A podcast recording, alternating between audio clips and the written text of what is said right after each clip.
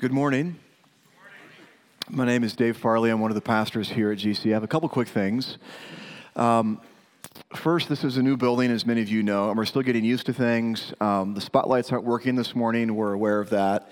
Uh, we're still trying to get the HVAC dialed in. If you're freezing, we're sorry. We're trying to trying to get that fixed. Hopefully, that'll be fixed by next week, and it won't be too hot or too cold in here. But we're working on that. Many of you came to GCF a while ago when GCF was a, was a much smaller church, and many of you prefer smaller churches because you prefer the relationships in smaller churches. But a church this size can still have that small feel if and only if you're involved in a small group. So let me encourage you, if you're new, to get involved in a small group. You're well, how do I do that? I have a solution. Go to the info center, fill out this card. It'll ask you name, email, phone number, and ask you what night of the week works best for you, and put that in the offering box, and someone will reach out to you this week and invite you to a home group. So just take one step, go to the info center, fill out this card, and we'd love to connect you uh, with a small group. We have, I think, 13 to 14 small groups across North Spokane. And uh, that is by far the best way to get involved in our church and to keep a, a small feel when the church grows. Um, with that said, let's, let's pray once again and ask for God's help as we dive into this, this theologically rich and challenging passage. Father, thank you. Thank you for your many blessings. Thank you for giving us the gift of singing. Father, thank you for giving us so many reasons to sing this morning. Father, we pray now that you would send your spirit. We confess that nothing good will happen now unless you send your spirit to move in our hearts and lives and our minds. Lord, give us the gift of understanding. Lord, help us to worship you as the word of God is preached. I need your help, and I pray that you would fill me with your spirit as well. And we pray all these things in Jesus' name. Amen. Stan Romanek says he encountered his first UFO on the outskirts of Denver. It was just after dark, he said. And I looked up, and there was this big reddish blue UFO in the sky. Romanek's video camera caught a shaky, it's always shaky, a shaky bright light in the sky. Others in the park that same night say they witnessed it too, and the video made it onto the local news. But that was just the beginning for Romanek, age 46, who belongs to a growing community of people who say they have been personally touched by extraterrestrials. Since then, Romanek says he has been abducted by other life forms. Furthermore, he even claims that aliens came and knocked on his door at 2:30 in the morning. Now, what do we make of these astonishing, audacious claims? Well, usually when we hear claims like this, we roll our eyes and we move along and we think, these guys are nuts. Well, in John 5 17 to 18, Jesus made some astonishing claims. He claimed to be equal with God. And the Jews had a really hard time believing him. But they didn't just roll their eyes and moved on, they wanted to kill him. Now, why in the world did the Jews have such a hard time believing that Jesus was equal with God the Father? Don't forget that they, they knew the Old Testament well. And the Old Testament says that God is immensely powerful. He's all powerful, He's all knowing, He's everywhere present in the vast universe. He dwells in, in unapproachable light, and when people in the Bible confront him, they're often undone, terrorized with fear. Furthermore, the Jews were a fiercely monotheistic religion. Every Jewish child learned the Shema, Deuteronomy 6 4, which says this Hear, O Israel, the Lord our God, the Lord is one. They're thinking, how in the world can Jesus, this man, be God and God the Father be God? Doesn't that mean there's two gods. So the Jews had a really hard time believing the astonishing claim of Jesus that he was equal with the Father. Maybe that describes some of you this morning.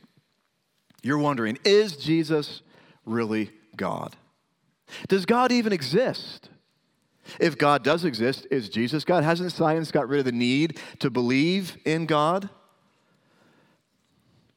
Well, this text in John 5 17 to 24 is a very, very important text because it's one of the most significant texts on Christology, the doctrine of Jesus, in the Bible. In this text, Jesus makes some astonishing claims about himself and he backs them up with evidence, proving that he is equal with the Father. Now, what you and I believe about Jesus is not a minor peripheral issue. There is no more important issue in life, period, than what you do with Jesus. And this text confronts all of us with the astonishing claims of Christ.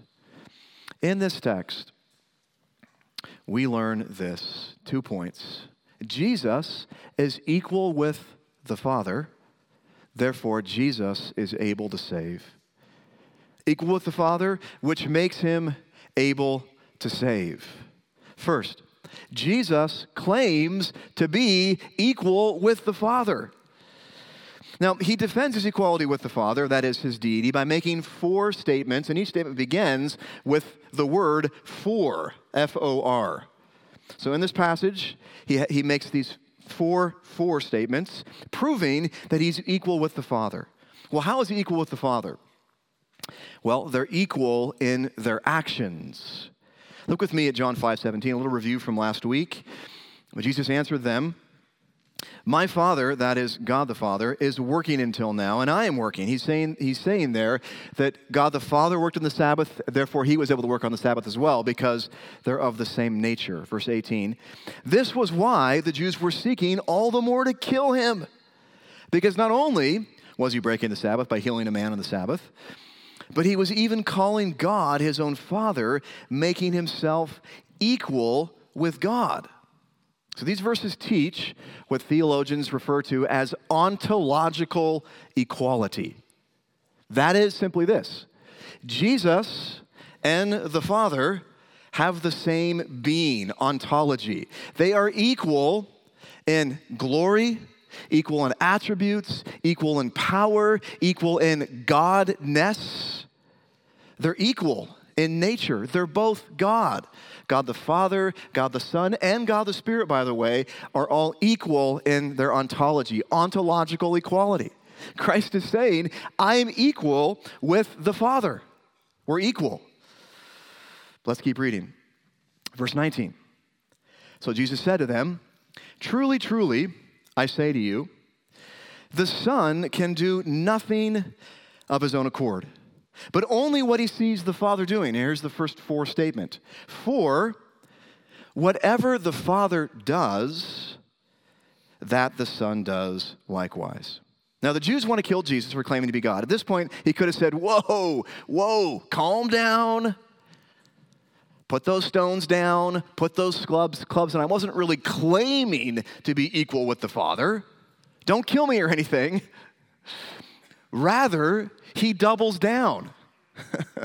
and he says, Truly, truly, I say to you. In other words, what I'm saying is really, really true and really, really important. I'm not lying to you. Truly, truly, I say to you.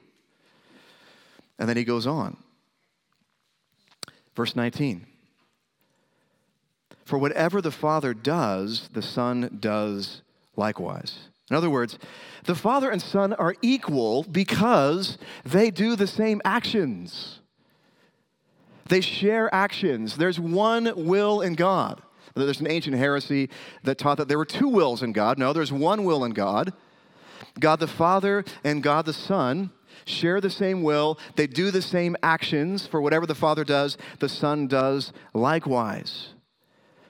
Jesus does not have a separate plan that he's working, he's working the Father's plan. And by the way, in the Bible, we see many, many times that the Son is submitting to the Father's will, but we never see the opposite. We never read that the Father submits to the Son. We always read the Son submits to the Father. Again, back to that earlier phrase ontological equality. They are equal in being. Next phrase economic subordination. They have different roles. The Son submits to the Father, at least in his earthly life. The Son was always obeying the Father's will. They have similar actions. They do the same things, proving that Jesus is equal with the Father. Now, these verses are taking us deep into the Trinity, aren't they? And deep into what's called Christology, doctrine of Christ. These are some of the most important verses in the Bible that describe the inner workings of the Trinity. And we see in these verses, again, ontological equality, equal in godness, economic subordination, different roles or functions within the Trinity. Dave, why all this talk of the Trinity? This is a really important doctrine for Christians. God does not exist as three modes. God does not exist as three gods. God does not exist as one God in one person. We are Trinitarian monotheists. Trinitarian, three persons, three distinct persons, equal God the Father, God the Son, God the Spirit. Monotheists, there's one God. Not a contradiction. A contradiction is three gods in one God, or three persons in one person. That's not what we're saying. Three persons in one God. That's the doctrine of the Trinity. And again, why is this so important? Christianity is inherently, unmistakably Trinitarian.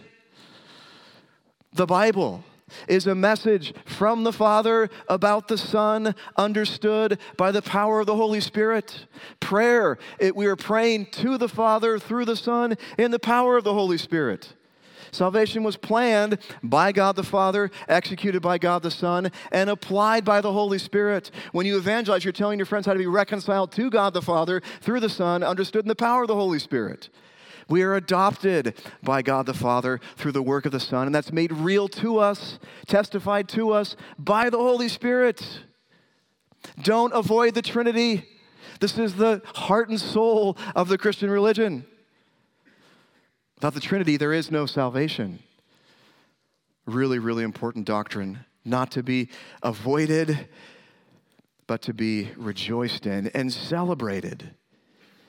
Back to our text. Not only are the Father and Son equal in actions, equal in actions. In addition, they are equal in knowledge. Equal in action, equal in knowledge. The next four statement, verse 20.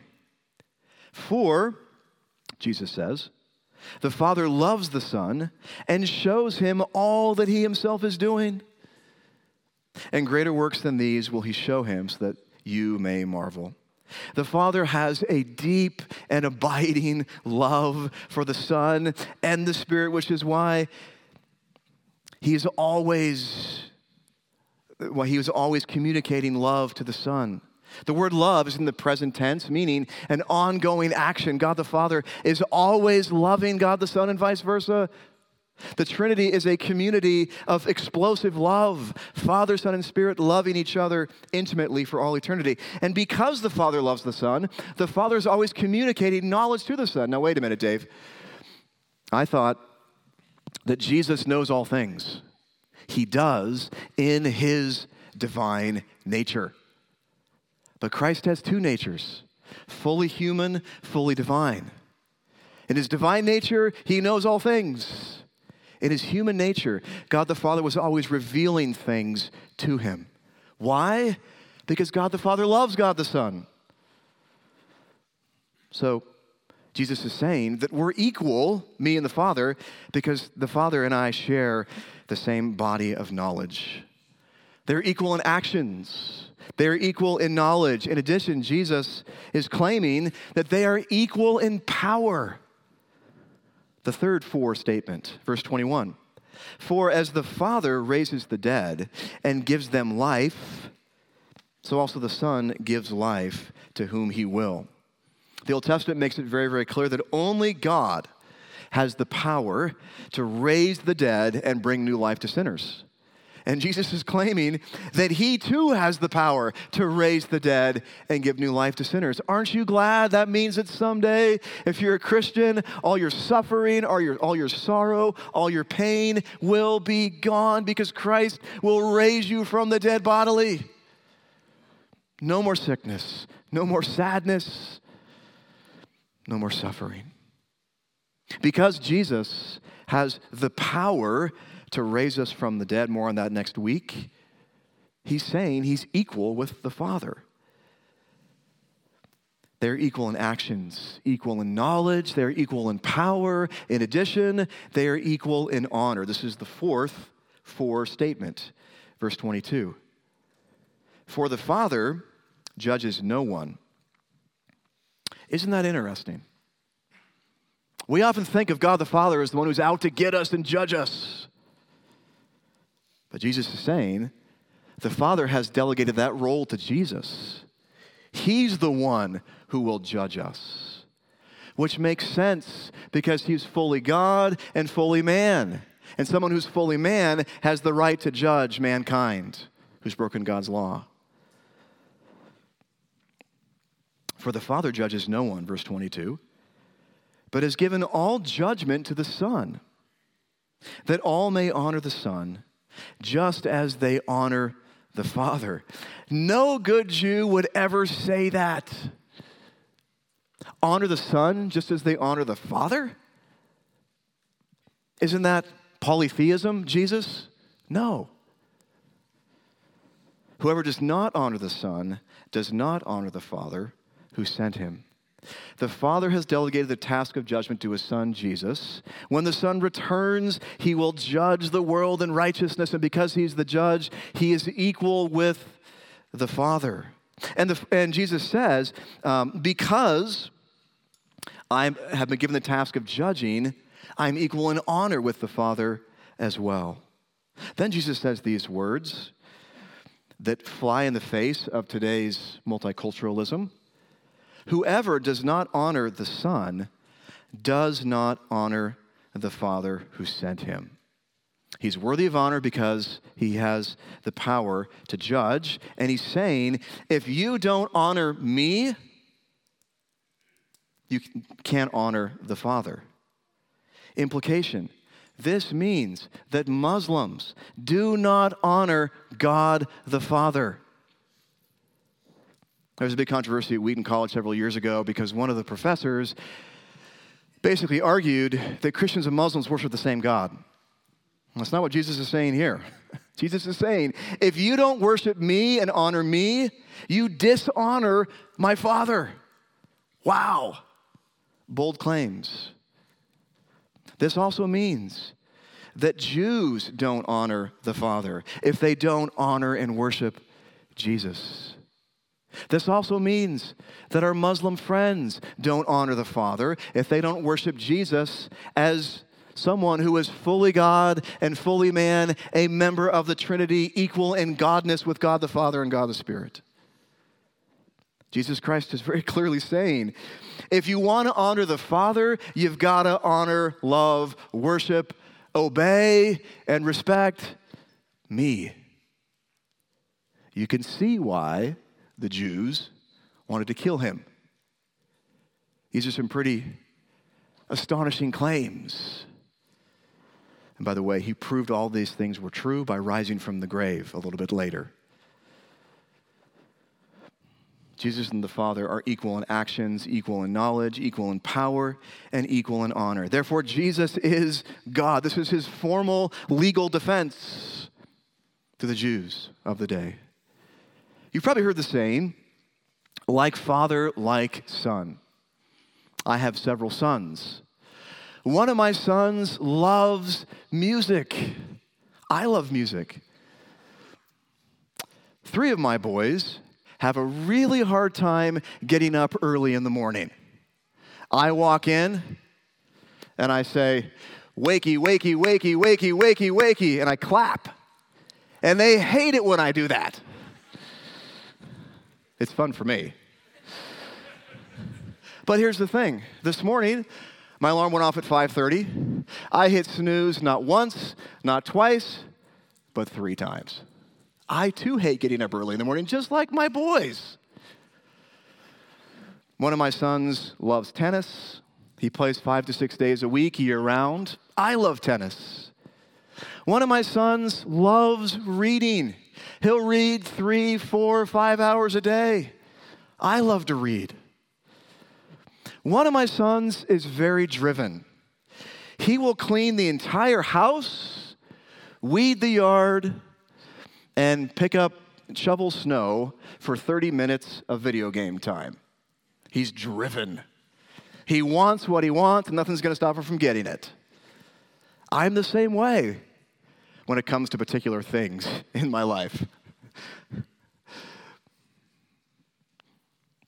One of my sons loves guitar. I love guitar, but I'm very, very non musical. Like father, like son. My boys, for better or worse, are just like their father. Jesus is saying, like father, like son. I'm just like my father. We are both God. We are equal in power and glory and majesty. Yet there's one God. Jesus is making some pretty astonishing claims. If Jesus is God, He is enough. We don't need anything else. Jesus plus nothing equals everything. If you have Jesus, you can lose everything and still be content. If Jesus is God, he's more valuable than all the money, power, sex, and treasures of the world. If he's God, he's omnipresent, which means that he will never, ever leave you or forsake you if you're his child. If he's God, he knows all things, including our deepest, darkest secrets and sins. And if you're a Christian, he still loves you and forgives you. If he's God, he's divinely wise, which means he can help you untangle your most complicated problems. If he's God, he has unlimited power, which means he has power to help you with your most significant problems. And if he's God, we must honor him with every single sphere of our lives. What we watch on TV, what we read, what we talk about, what we think about, how we spend our money, how we dress, where we vacation, all those things should be affected by our relationship with Jesus because he's God. He's divine, equal with the Father. And if he's God, most importantly, his death on the cross was sufficient, efficacious enough to atone for all of our sins. Which brings us to the second point.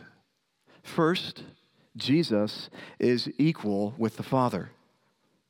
And because he's equal with the Father, second, Jesus is able to save. The fact that he's divine equal with the Father, gives him the ability to save. Well, how does he save? What does he actually do? Jesus saves by granting us eternal life. Look at verse 24 with me. Truly, truly, there's that phrase again, which means I'm really, really serious and truthful when I say this. Truly, truly, I say to you, Whoever hears my word and believes him who sent me has eternal life. Only an eternal being has the power, the ability to grant someone else eternal life. Because Jesus is God equal with the Father, he has the power, the ability to grant us eternal life. No one else can do that. Only an eternal divine being can do that. This raises a few questions. How do we get eternal life? How does it come to us?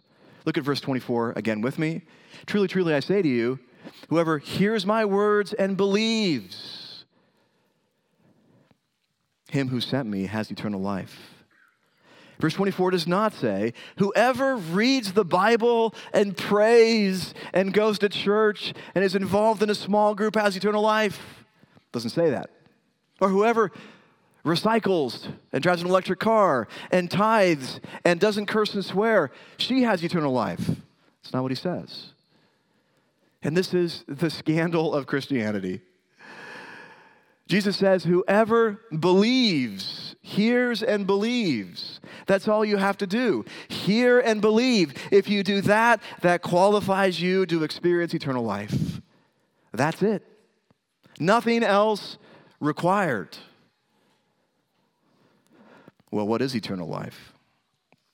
It's not 10 year life. It's not 10,000 year life. It's not 10 billion year life. It's described as eternal life, which means it's eternal. It will last forever. Now, you and I can't even fathom what that means. We're so, so stuck in these short lives 80, 90, 100 years. We, we can't even comprehend a billion years, let alone eternity. If you're a Christian, you will experience incredible joy and peace in a glorified resurrection body for all eternity, which means it will never, ever, ever end. And theologians speculate that as time marches on, you'll experience more and more and more and more joy. Why do they speculate that? Our joy is rooted in our relationship with God and knowing God. God is a being of infinite worth and value and glory. We will never, ever, ever exhaust our knowledge of God. Ever. But as eternity marches on, we're going to get more and more and more knowledge of God, which means our joy will only increase for all eternity. There's a great book and a chapter on this called um, Heaven Joy's Eternal Increase. As time marches on, it's hard to even fathom this. You'll have more and more and more joy as you learn more and more and more about God, and you'll never, ever, ever exhaust knowledge of God. So it'll increase for all eternity. Wow. Eternal life is long, it goes on forever, but there's a quality of life to it as well. John 17, 3, Jesus says, And this is eternal life, that they know you, the only true God, and Jesus Christ, whom you have sent. Eternal life ultimately begins the moment you believe the gospel because it's rooted in your knowledge of the triune God. Now, we all want certain types of life, don't we? Some of us want the fit life. We want to be fit, lift weights, eat all the right foods, have the perfect body. Others want a wealthy life. They just want lots of money, thinking that having lots of money will make them happy. Others want a fun life, lots of recreation and vacations. Others want a meaningful life, so they look to philosophy and literature. Others want an educated life, just getting advanced degrees. That'll make me happy. But what God offers is far better than all those things. He offers us not a fit life, a wealthy life, a fun life, a meaningful life. He offers us eternal life, which is so much greater than all those things combined. Eternal life knowledge of God the Father, God the Son, and God the Spirit. Eternal life is a relationship with God. Maybe you're thinking, I've experienced that a little bit, but right now I'm feeling kind of dry. And I'm not sensing God's nearness and God's presence. I get it. All Christians go through seasons of dryness and doubt. By the way, on that doubt issue, come to Sunday school. We're, we're working through all the apologetic issues. We'll talk about the problem of evil, part two, next Sunday at 845. But we all go through seasons where we doubt, we have fears, we're not experiencing the joy we once experienced. And that's because, although eternal life comes to us free of charge, it can't be earned. We simply believe the gospel and God gives us Himself. It's a relationship. and it needs to be cultivated. And we cultivate it through the ordinary means of grace reading our Bibles and praying, engaging in fellowship. Those things don't make us Christians. But if you want to experience the joy of eternal life, you have to cultivate your relationship with Jesus. Like any relationship, it needs to be cultivated. This week, when you are stressed out, lonely, sick, tired, broke, scared, remind yourself you've been given eternal life, and it will last forever. When all the pain and stress is gone, you'll still have eternal life. Jesus saves by granting eternal life, but there's more. Jesus also saves by rescuing, rescuing us from judgment. He grants eternal life, and then he rescues us from judgment. Verse 24 again Truly, truly, I say to you, whoever hears my word and believes him who sent me has eternal life. He does not come into judgment, but is passed from death to life. Have you ever wondered how it is that one person, namely Jesus, is able to atone for the sins of billions and billions of people over thousands of years. Think of all those sins.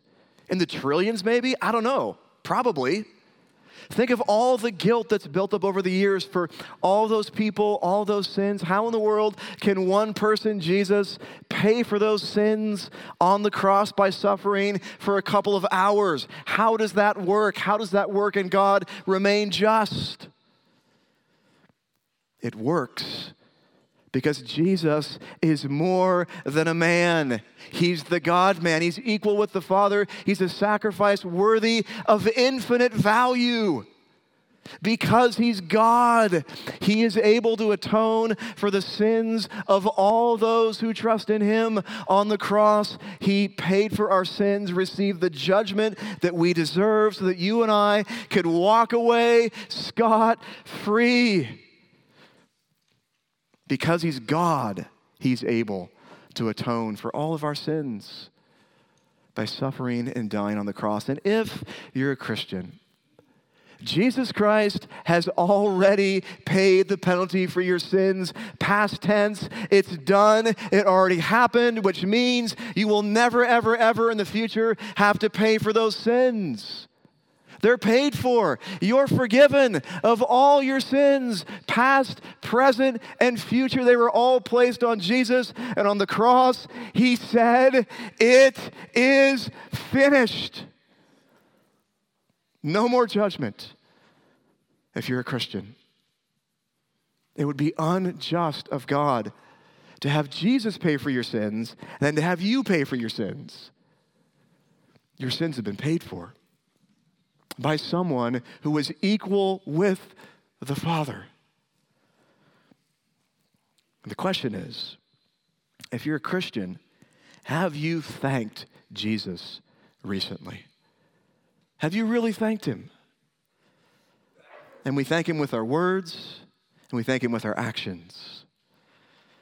When we look at the love of God the Father and the love of God the Son and the love of God the Spirit in saving us, it should cause us to grow in love for Jesus, and we love him by obeying his commands. Have you thanked him recently? Well, this text is pretty straightforward.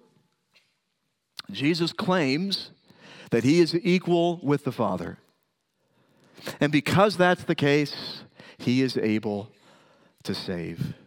What we believe about Jesus really matters. In 2020, Ligonier Ministries published the results of a massive survey on what Americans believe about Christian doctrine. Half of Americans polled thought that Jesus was a great teacher, but not God. 30% of self identified evangelicals thought that Jesus was a great teacher, but not God. A third a third of professing evangelicals, self identified, don't believe that Jesus is God, which means they're not evangelicals. Let's be clear on that point. 55% of Americans believe that Jesus was the first and greatest of all created beings. They were they're Arians essentially from the 4th century. Now sometimes the variety of opinions out there about Jesus cause us to wonder, is the Bible unclear about the identity of Jesus? There's different opinions out there. Maybe it's unclear. Jesus makes it abundantly clear in John 5 17 to 24 what we're dealing with. He claims unambiguously to be equal with God the Father, which means He is the one who created all things, and He is the one who created you. He's the one who gave you laws, and He's the one who will come again to judge all of creation. What we believe about Jesus really matters. Nothing matters more. It doesn't matter how much money you make, how many degrees you have, how many friends you have. None of that matters in the grand scheme of things. All that matters is simply this what you believe about Jesus. Will you stubbornly refuse to believe like the Jews and face perdition for all eternity? I sure hope not. Or will you humble yourself and submit to his loving reign? I sure hope so. Let's pray.